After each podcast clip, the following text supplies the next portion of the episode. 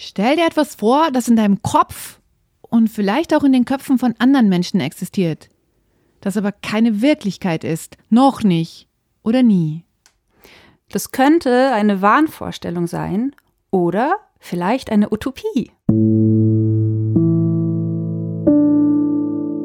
Hallo, ich bin Laura Freisberg und das ist schon die 13. Folge von Stadtland Krise, dem feministischen Podcast von Frauenstudien München. Ich bin Barbara Streidel und heute geht es um Utopien. Und wir haben einen Gast, die Journalistin und Autorin Julia Fritsche. Hallo, vielen Dank, dass ich da sein darf und das zur 13. Folge. Wer weiß, was das heißt.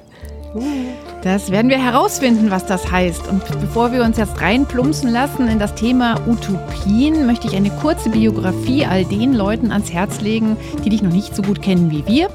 Julia Fritsche, du lebst in München. Du hast 2019 im Nautilus Verlag ein Buch veröffentlicht. Tiefrot und radikal bunt für eine neue linke Erzählung. Und du bist so wie Laura und ich auch beim Bayerischen Rundfunk, arbeitest dort für Hörfunk und Fernsehen. Ja, und wir reden heute mit dir über das Thema Utopien, dein Steckenpferd. Deshalb die erste Frage, wie bist du überhaupt dazu gekommen, dich so intensiv mit Utopien zu befassen? Also vielleicht eine persönliche Antwort. Meine Mutter war immer super optimistisch, hat immer nach Lösungen für alles gesucht, vor allem wenn ich knatschig war in der Pubertät und irgendwie Sachen scheiße fand und ich fand das furchtbar und wollte immer die Decke über den Kopf ziehen und sagen, nein, es gibt keine Lösung, Mama. so. Und Vielleicht ist aber letzten Endes ein bisschen was von Ihnen, in, ihr in mir hängen geblieben. Äh, also Props an meine Mutter. Ich würde heute sagen, ich bin keine Optimistin ähm, und auch keine Pessimistin, sondern eher so, ich bin letztens auf so ein Wort gestoßen, Possibilistin. Also ähm, ich suche das Mögliche. Und äh, so ist es auch in meiner Arbeit in den letzten Jahren gewesen. Ich habe einfach, wie ihr auch, mir die bedrängende Gegenwart angeguckt und gedacht, da braucht es Auswege. Also die bedrängende Gegenwart, jede dritte Nacht stirbt eine Frau in Deutschland äh, durch Gewalt von ihrem Partner oder Ex-Partner. Äh, jedes fünfte Kind in Deutschland ist von Armut bedroht. Wir haben rassistische Anschläge mit Toten, wie in Hanau jetzt. Und im globalen Süden sind so viele Menschen so in Not, dass so viele wie noch nie zuvor auf der Flucht sind. 80 Millionen aktuell. Also wir brauchen dringend einen Ausweg. Und es, wir haben ja auch ein Jahrzehnt des Aufbegehrens hinter uns. Also die jungen Menschen heute, die sind nicht mehr wie ich oder wie wir so in der Alternativlosigkeit der 90er Jahre groß geworden. Es gibt überhaupt keine Alternative zum Kapitalismus, sondern die haben ja die Wirtschafts- und Finanzkrise erlebt und haben gesehen, diese globalisierte Welt in der jetzigen Ordnung, die bringt nicht das gute Leben für alle, sondern Armut, Jugendarbeitslosigkeit, Wohnungsnot, Kriege, Klimakrise. Und die haben aber auch gesehen, Menschen im globalen Süden stehen auf beim arabischen Frühling, äh, wehren sich gegen die globale Ausbeutung und die lokale Ausbeutung. Und der Norden hat's ja nachgemacht, also bei Occupy Wall Street, bei den großen Platzbesetzungen. Bis hin jetzt zu einer Jugend, die auf die Straße geht, bei Fridays for Future, bei den Women's Marches, bei Black Lives Matter. Das macht mir Spaß, dahin zu gucken. Was begehren diese jungen Menschen und zu schauen, was können wir gemeinsam entwerfen, was ist an Ideen für ein besseres Leben da. Das fasziniert mich einfach und es macht mir auch konkret selber ein besseres, ein besseres Leben, einen besseren Alltag, weil ich mich auch woanders hindenken kann. Und wie kommen dann die Möglichkeiten mit den Utopien zusammen, weil Utopie landläufig gebraucht man das ja als etwas, was weit weg ist. So, das ist total utopisch, vergiss es. Wie kommt das weit wecke mit dem was möglich ist zusammen. Ja, mir ging es auch so. Ich kann auch mit dem Utopiebegriff erst so seit kurzem was anfangen und zwar auch nur im Plural. Weil bei der Utopie, da denke ich immer so ein, da sitzt irgendwie so ein Mann, äh, schreibt hier, so ein weißer alter Mann schreibt seit vier Jahrzehnten an so einer Utopie, fantasiert die sich irgendwie zusammen oder berechnet die oder so. Und ich glaube, ich kann mir Utopien nur im Plural vorstellen. Also sonst ist es keine emanzipatorische Utopie, sondern wir müssen einfach gucken, dass wir ganz viele Utopien zusammentragen und dann auch gucken, wo gibt es schon Ansätze dafür? Und das habe ich für mein Buch gemacht. Also und auch für Radiofeature. Ich bin rausgegangen, habe Menschen interviewt, zum Beispiel streikende Krankenschwestern oder habe mir Ideen von Indigenen aus dem globalen Süden angeguckt, wie die anders mit der Natur leben, habe mir die Ideen von Asylhelferinnen hier in München angeguckt. Wofür setzen die sich ein? Nur für die eine konkrete Person oder wollen die eigentlich auch sowas wie eine globale Bewegungsfreiheit für alle? Und habe mir eben angeguckt, was gibt es für konkrete Ansätze, wie Seenotrettung und wie lässt sich das verbinden mit Utopien von globaler Bewegungsfreiheit. Ah, Stichwort konkrete Ansätze. Ich habe ja immer so ein bisschen die Schwierigkeit gehabt, eigentlich seitdem ich mich überhaupt mit feministischem Aktivismus beschäftige, dass dann immer gesagt wird, ja, du willst jetzt hier konkret irgendwo anpacken, aber du musst doch erstmal die großen, ganzen schlimmen Sachen beseitigen. Also wir werden niemals in einer feministischen Utopie ankommen, wenn wir nicht vorher den Kapitalismus besiegt haben. Und da braucht man eigentlich auch gar nicht anfangen. Und mich hat es dann auch oft sehr demotiviert, weil Hand aufs Herz, den Kapitalismus werden wir jetzt nicht nächstes Jahr abgeschafft haben. Vor allem nicht wir und vor allem nicht global. Und das kann was unglaublich Entmutigendes ja sein. Dann fange ich konkret an, zum Beispiel in der Seenotrettung, was ja was unglaublich Konkretes ist, oder in der Flüchtlingshilfe. Aber damit schaffe ich den Kapitalismus ja auch nicht ab.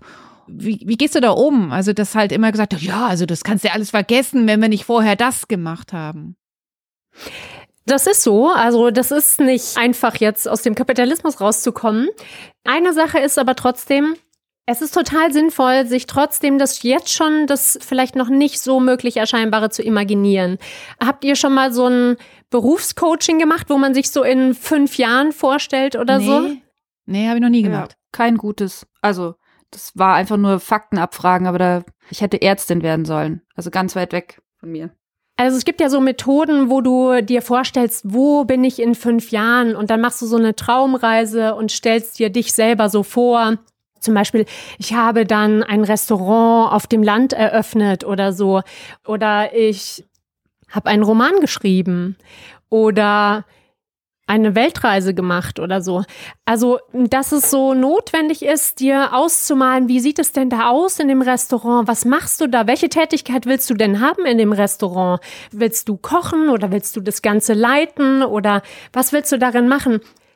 Das soll dich praktisch bei diesen Coaching-Methoden, soll dich das auf einen Weg ebnen, schon jetzt zu sehen, ah, okay, da will ich mal hin. Vielleicht kann ich ein paar Stunden am Tag damit verbringen, da irgendwas dafür zu machen oder so. Und ich glaube, gesamtgesellschaftlich wäre es auch notwendig, dass wir uns einfach jetzt schon in verschiedenen Räumen darüber austauschen, in Romanform, in Filmen, in Serien, in Kindergeschichten, die man abends den Kindern erzählt. Wie möchtest du denn leben? Oder einfach im Alltag, in den Medien, überall. Ich habe jetzt so ein Gespräch gehört diese Woche mit einer Kinderpsychologin aus Lesbos, die sagt, den Kindern dort geht es so schlecht wegen der Armut, dem Mangel an Essen, dass sie die eigentlich fast nur noch wimmern, die artikulieren sich gar nicht mehr. Und trotzdem versucht sie mit denen über ihre Hoffnungen zu sprechen, über ihre Träume und sagt, was willst du denn später mal werden, wenn du hier raus bist? Und dann sagen die zum Beispiel, öffnen die sich doch und sagen, ja, ich weiß jetzt, wie es flüchtenden Menschen geht und ich möchte mich mal später für die engagieren. Das gleiche habe ich auch erlebt, als ich mal an der Grenze zwischen Italien und Frankreich mit einem Geflüchteten gesprochen habe, einem jungen 15-Jährigen, der hat auch gesagt, ich möchte mich mal später für solche engagieren. Also es ist, glaube ich, ganz notwendig, schon in der Not, auch wenn es unrealistisch erscheint, schon über Träume zu sprechen und die auszutauschen. Wir müssen die ja am Ende auch miteinander verhandeln. Gerade wenn es um einen gesellschaftlichen Entwurf geht und nicht nur um einen individuellen. Das wäre auch noch eine Frage von mir zu diesen Utopien, Visionen, Geschichten, Träumen. Ist es wichtig, dass die ein gemeinschaftliches Element enthalten? Oder ist es auch schon gut, wenn es einfach nur mein eigener Traum ist? Ich glaube, es wird beides enthalten. Du wirst dich ja irgendwo verorten in der Welt. Also Du wirst ja wahrscheinlich keine Zukunft äh, dir imaginieren, oder? Ich frage jetzt euch beide mal, in der ihr allein seid. Nee, aber ich glaube, das hat schon auch was mit unserem feministischen Nachdenken zu tun, dass wir weg sind von dieser Illusion, ich bin eine Insel und ich erschaffe mich selbst und alles aus mir heraus. Also ich glaube, das ist etwas, was ich auch in den letzten Jahren durch feministische Lektüre gelernt habe. wie sehr wir verbunden sind. Und deswegen würde ich niemals mich irgendwie alleine imaginieren. Aber ich glaube, dass das ein Narrativ unserer äh, neokapitalistischen Gesellschaft ist, so dieses, jeder muss aus sich heraus alles Mögliche schaffen. Da würde ich gerne noch einen Gedanken hinzufügen. Und zwar ist es ja so, dass ich mit einem Mann zusammenlebe. Wir sind verheiratet und haben zwei gemeinsame Kinder. Und dieser Mann hat aus seiner ersten Ehe auch schon zwei Kinder. Und diese Frage, das passt nämlich ganz gut zum, wie stellst du dich in fünf Jahren vor? Als wir, wir kannten uns schon länger und ich kannte ihn als Vater eben von zwei Kindern schon. Und so, und diese Frage, wenn man dann zusammenkommt, so, wie stellst du dir das Leben mit diesem Menschen vor? Also wie stellt ihr eure, eure Liebesbeziehung vor? Und ich bin da von Anfang an eben nicht mehr auf dieses, Hu, die junge Liebe, wir sind eine Insel und nur ich und er. Ich habe von Anfang an immer noch zwei weitere Menschen mitgedacht, nämlich seine Töchter. Und das war jetzt, also jetzt könnte ich die Geschichte klittern und sagen, hoch, das ist mir total leicht gefallen. Nee, es ist mir natürlich nicht leicht gefallen, weil das halt eben auch genau diesem neokapitalistischen, neoliberalistischen und allen möglichen anderen Neos total widerspricht. Wir sind eben nicht eine Insel, sondern an uns hängen Sachen dran. Also ich meine, an mir hingen jetzt noch keine geborenen Kinder dran, aber alles mögliche andere hing an mir natürlich auch dran. Aber an dem Beispiel der, der Kinder des Mannes aus einer anderen Beziehung, oder es kann ja im Umkehrschluss eben genauso sein, an der Kinder der Frau, mit der du eine Beziehung eingehst, siehst du das eben. Niemand ist eine Insel. Und es ist auch was total Gutes, dass man das nicht hat. Und ich fände eben trotzdem total gut, wenn alle sich darüber austauschen würden, weil wenn es immer noch so männliche Lonesome Drifter gibt, äh, die an diese Abenteuergeschichten glauben, dass du allein durch die Welt gehen könntest, so vom Cowboy über irgendwelche Tatortkommissare, die nur grantelnd durch die Welt laufen und Menschenfeinde sind oder so. Also wenn es die tatsächlich noch gibt und deren Utopie wäre das und wir würden das in einem Austausch feststellen, dann müssten die sich ja auch damit beschäftigen, mit eher vielleicht feministischen oder ökologischen Utopien, wo die sagen, wir sind aber total abhängig voneinander. Also tut mir leid, Boy, Cowboy. Willst du das denn vielleicht nicht nochmal überdenken? Brauchst du nicht in deinem Leben Fürsorge von anderen Menschen, eine intakte Natur mit sauberem Wasser und sauberer Luft? Ich würde die trotzdem ermutigen, alle auch darüber zu sprechen, um das einfach miteinander abzugleichen. Und dann müssen aber natürlich auch diejenigen, die sagen, sie sprechen diese Abhängigkeit ehrlich an oder so, müssen natürlich auch sagen, ja, was heißt das dann für unsere individuelle Freiheit? Also wie können wir dann, wenn wir Abhängigkeit anerkennen, gleichzeitig sagen, ja, wir sind aber frei. Ich kann trotzdem, auch wenn ich äh, die von der Natur abhängig bin, von anderen Menschen abhängig bin, mich frei entwickeln. Ich möchte, den, ich möchte den Lonely Wolf als kleine Utopie noch kurz verteidigen. Also als Familienmensch kann ich sagen, die Vorstellung, manchmal mit meinem Pferd allein in den Sonnenuntergang zu reiten, ist auch schön. Ach, du hast zu viele Marlboro-Werbungen gesehen, ich sag's dir. ich muss aber nicht rauchen. Ja. Aber, aber der Austausch ist was extrem Wichtiges, auf jeden Fall. Also dieses Aushandeln und nicht davon ausgehen, dass alle dieselben Utopien haben. Wir haben uns ja neulich zum Glück mal wieder kurz in echt gesehen, Julia und ich. Wir haben uns ja. im Hof des Bayerischen Rundfunks getroffen mit Abstand und auf einen Kaffee. Exciting. Exciting. Mein Hirn ja. hat so gesprudelt, weil ich dich in echt gesehen habe. Das war so aufregend und schön. Ja, ich muss jetzt noch was verraten. Barbara und ich haben uns ein Jahr lang nicht gesehen und haben uns neulich beim BR wieder gesehen. Und das war unfassbar rührend, weil wir ja eigentlich im engen Kontakt stehen, aber immer nur mit Bildschirm. Ja, genau. Also ich hatte Tränen in den ja. Augen und äh, wusste auch überhaupt nicht, was ich sagen soll und wie ich mich verhalten soll. Es war schön und und auch alles mögliche andere. Das glaube ich. Aber du wolltest was sagen, Laura. Genau, auf jeden Fall hat äh, Julia mir verraten, dass sie ein Experiment mit uns plant. Ich bin schon gespannt. Ja, es geht mir darum, dass wir für Utopien eine eigene Sprache finden müssen und eigene Bilder finden müssen und uns nicht nur an anderen abarbeiten dürfen. Du hast ja schon gesagt, Barbara, das ist so unvorstellbar, dass wir den Kapitalismus überwinden, ja? Und woran liegt das? Das möchte ich euch jetzt kurz zeigen mit einem Test von der Linguistin Elisabeth Wehling. Und zwar kann unser Gehirn, sagt sie, das Wort nicht nicht denken. Ich sag jetzt mal ein Beispiel zu euch und auch zu den HörerInnen da draußen. Denkt jetzt nicht an die grauen Haare von Barack Obama. Habt ihr an die grauen Haare von Barack Obama gedacht? Ich habe an nichts anderes denken können. In dem Augenblick, in dem du es gesagt hast, war es da. Du? Ja, klar, klar. Ja. ja, und so ist es auch mit politischen Begriffen. Also wenn wir immer nur gegen etwas sind, gegen den Neoliberalismus, dann können wir uns gar nichts anderes vorstellen als das, was nach diesem Gegenkommt. Also ich möchte mm, das mal an einem Beispiel klar machen. Viele sind ja für No Border, also für keine Grenzen. Und wenn wir das so hören, dann hört unser Gehirn aber trotzdem nur bei dem Slogan No Border, Border, Border, Border, also Grenzen, Grenzen, Grenzen. Und wir können uns eigentlich gar nicht vorstellen, dass es keine Grenze gibt zwischen Salzburg und München hier, ja?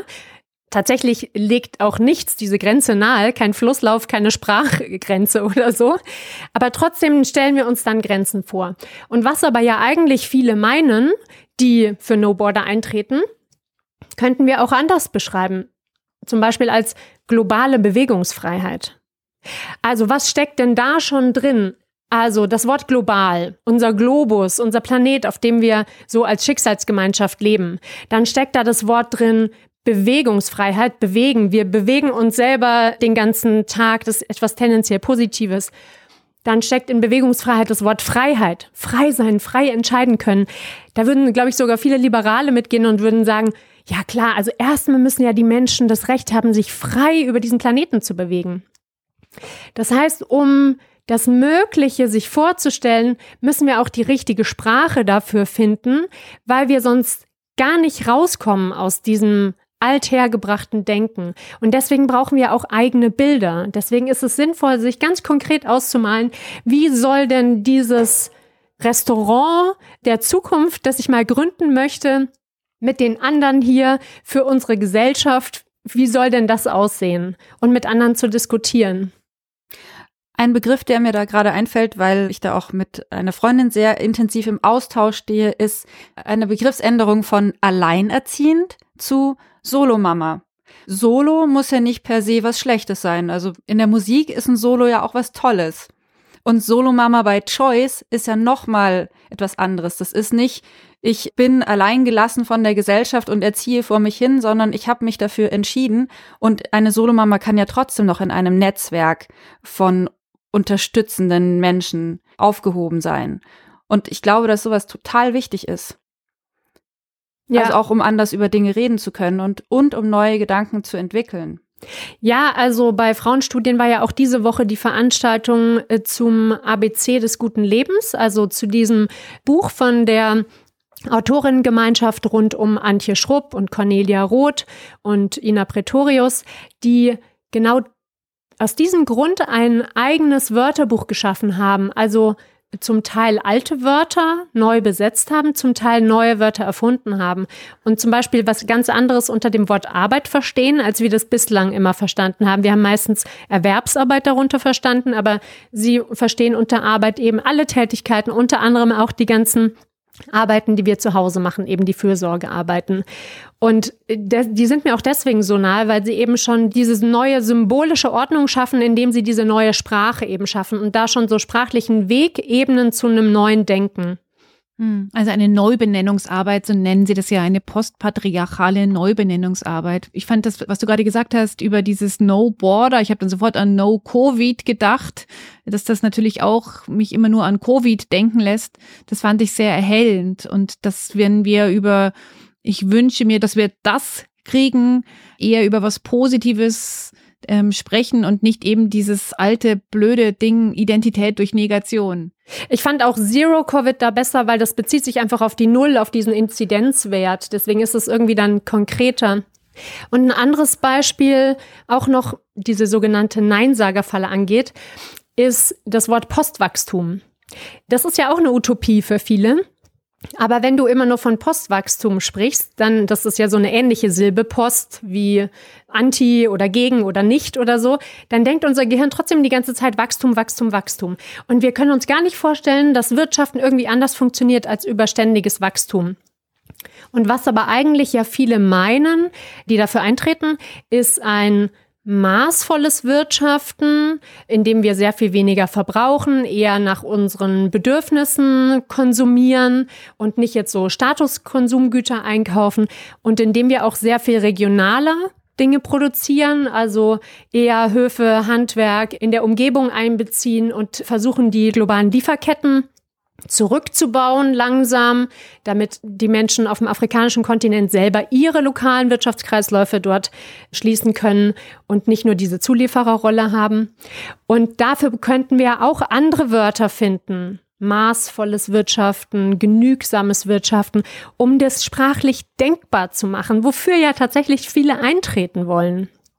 Ja, oder ein guter Begriff ist hm. ja die Gemeinwohlökonomie. Ja, voll. Das, da steckt schon einiges drin, aber ich glaube, dass der Begriff trotzdem, wenn man ihn zum ersten Mal hört, eine gewisse Zugänglichkeit hat.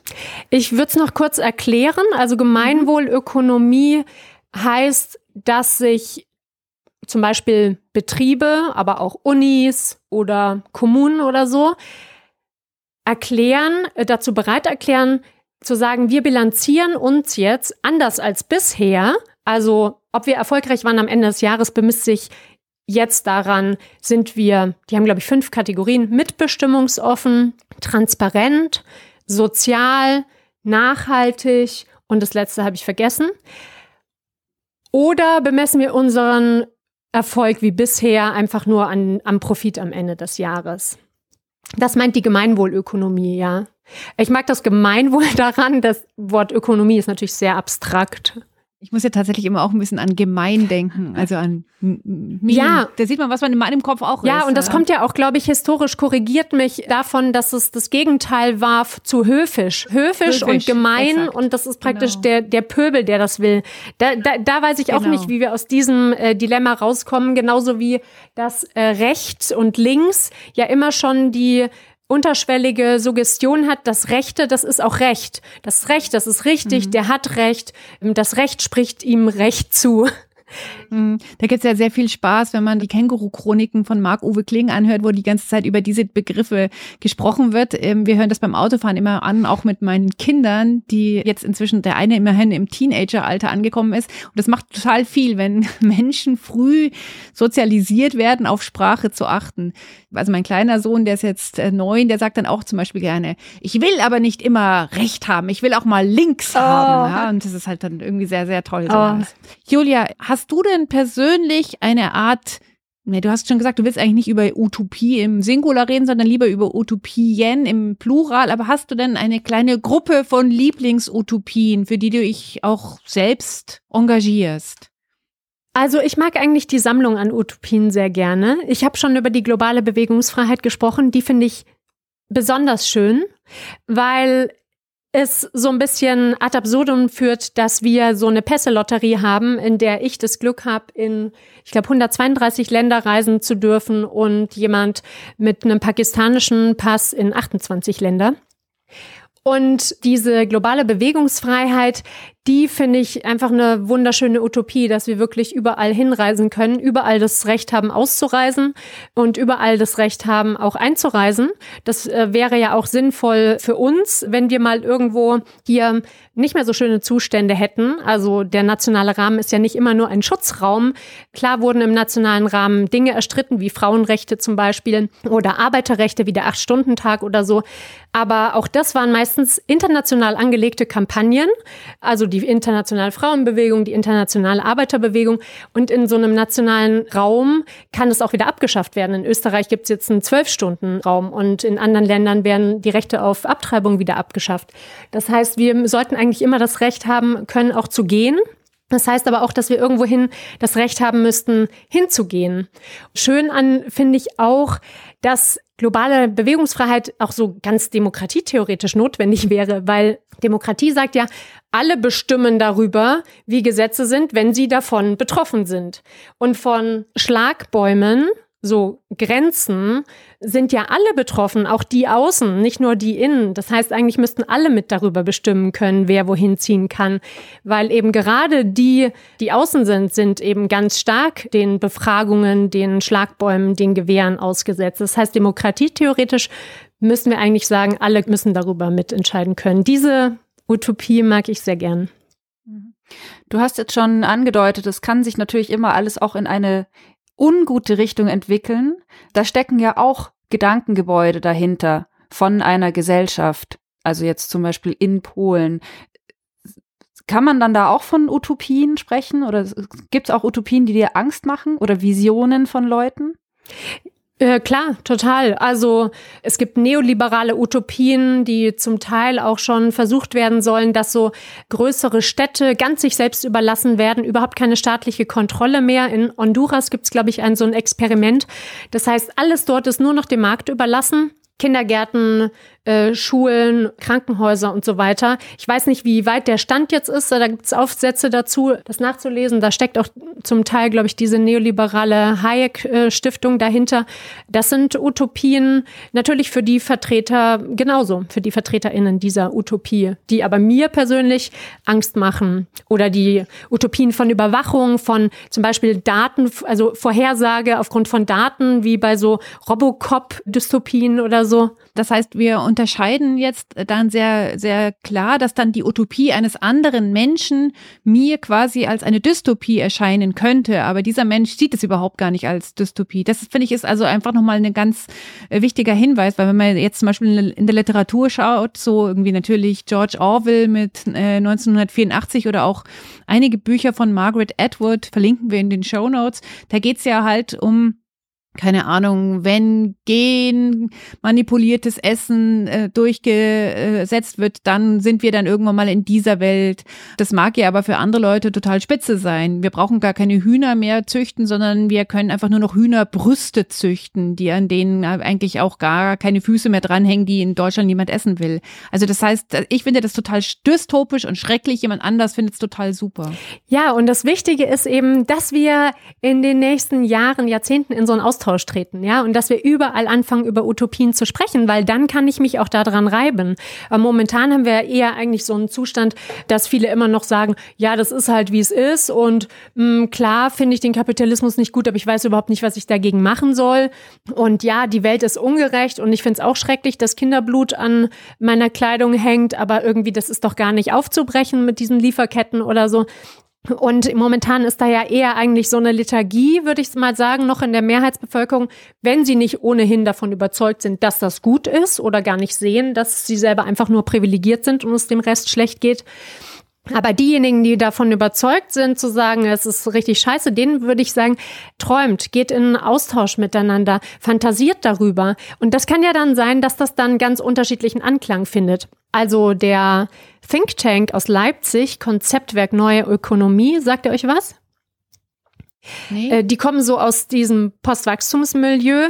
Die haben in den letzten zwei Jahren äh, Konferenzen gemacht, um eine Utopie zu entwickeln. Und äh, die hatten, glaube ich, 20 Treffen über zwei Jahre mit 200 ExpertInnen zu ganz vielen verschiedenen Bereichen. Arbeit, Wohnen, Migration, Fürsorge, Care, Ökologie, Finanzen. Und die haben jetzt kürzlich veröffentlicht in einem Buch und auch als Webportal unter Zukunft für alle, findet ihr sofort, ist online zugänglich, eine Zukunft für alle.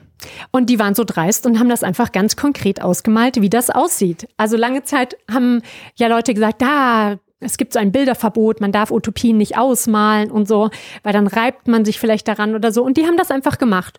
Wie gesagt, die kommen eher aus so Postwachstumsideen. Das Leben ist dort sehr viel ländlicher. Also viel mehr Leute leben auf dem Land. Dort gibt's eher Höfe und Handwerk. Und die Städte sind auch sehr viel grüner. Auch in den Städten gibt's Ackerflächen. Die Menschen bewegen sich fort in Zügen, in öffentlichen Elektrobussen vielleicht noch oder so und mit Lastenrädern. Es gibt natürlich für Krankenhäuser oder so auch Autos, damit die schnell irgendwo sind und auch Gemeinschaftstaxis auf dem Land oder sowas. Mm, es gibt Willkommenszentren in jedem, in jeder Kommune, da kommst du hin, egal ob du jetzt aus der Lausitz kommst oder aus Äthiopien und sagst, hier bin ich, ich habe hier einen Forschungsaufenthalt oder ich will hier mal eine Zeit lang leben. Und dann haben die auch noch konkrete Vorstellungen darüber, ob Dinge über Geld geregelt werden oder nicht oder ich könnte jetzt noch weiter ausmalen. Letztens sagte Antje Schrupp so, ja, aber das damit hier diesem Lokalen und alle ackern selber rum und so, das will ich ja gar nicht. Und trotzdem ist es ja gut, dass es dieses Bild jetzt mal gibt und dann können wir da weiter diskutieren. Meinst du, Julia, dass wir jetzt gerade in dieser Zeit mit einer globalen Pandemie, dass gerade jetzt eine besonders gute Zeit für Utopien ist? Glaubst du, gerade jetzt sollten wir alle eine neue Welt ins Bewusstsein hineinträumen? Ja, spätestens jetzt. Ich habe ja schon beschrieben, dass wir ein Jahrzehnt des Aufstands hinter uns haben, wo Menschen sagen, wir wollen andere Sachen, wir begehren andere, ein anderes Leben, ja. Black Lives Matter zum Beispiel und äh, die Frauen und die Jugend, die für eine Zukunft für alle übrigens auch ein positiver Begriff auf die Straße geht. Die feministische Bewegung, die auch ein, ein positives Wort ist, feministisch, also wo die Frauen auch im Zentrum stehen, aber auch Männer können Feministen sein, auch vom sprachlich interessant. Also ich würde sagen, wir haben schon sehr viel in den letzten Jahren erlebt an Menschen, die auf die Straße gehen und ihre Begehren artikulieren, noch nicht konkrete Visionen haben, aber sagen, es muss etwas anderes geben und wir müssen darüber diskutieren. Und es gibt zunehmend Netzwerke, die sich über Utopien austauschen, Podcasts, die sich über Utopien austauschen. Der Begriff erfährt überhaupt, glaube ich, gerade eine, eine Renaissance. Vielleicht entstehen in den nächsten Jahren Romane oder Serien zu Utopien und mit der globalen Pandemie haben wir natürlich eine noch größere Notwendigkeit, jetzt auch global zu denken und unsere globalen Beziehungen noch konkreter zu benennen und zu sagen, wir brauchen wirklich eine Lösung für alle. Ich bin jetzt total neugierig auf die möglichen Utopien von unseren HörerInnen. Und ich würde vorschlagen, wollen wir einfach aufrufen, wer Lust hat, schickt uns ein paar Zeilen oder wir geben auch gerne eine Handynummer raus, eine WhatsApp-Nachricht. Ich würde gerne viele gute Visionen hören. Finde ich super. Schreibt uns eine Mail an podcast.frauenstudien-muenchen.de oder, oder schreibt uns einen Kommentar, meldet euch bei uns. Und sie können ja ganz klein sein. Mein, mein Alltag sähe so aus in drei Sätzen. Oder ich habe eine Vision für die ganze Welt. Es kann ja alles dabei sein. Oder einfach, wie ich mich fühlen möchte. Ich glaube, das wäre auch schon, das hat auch schon was Utopisches. Vielen Dank, Julia, für deine Vielen Zeit. Vielen Dank. Danke euch. Und danke fürs Zuhören. Wir liefern euch schon in einer Woche die nächste Episode. Anlass ist der Internationale Frauentag und da sprechen wir mit Annette Kerkhoff. Und du, Barbara, hast ja mit ihr ein Buch geschrieben. Ich mach das jetzt. Das hat ja auch was Utopisches. Ihr stellt Frauen vor, die handeln, die helfen, heilen. Wir sprechen über Frauen als Vorbilder. Das in der nächsten Episode und wenn ihr unseren Podcast unterstützen wollt, könnt ihr das sehr gerne machen. Die Spendenmöglichkeiten findet ihr alle auf der Frauenstudien-Muenchen-Seite unter dem Stichwort Unterstützen. Utopien, Feedback, Kommentare, Themenwünsche, alles an podcast.frauenstudien-mühenchen.de und wenn ihr uns über einen Podcatcher hört, gerne ein paar Sternchen dalassen. Wir freuen uns. Das war's in dieser Woche von uns. Macht's gut. Bis bald. Tschüss. Ciao.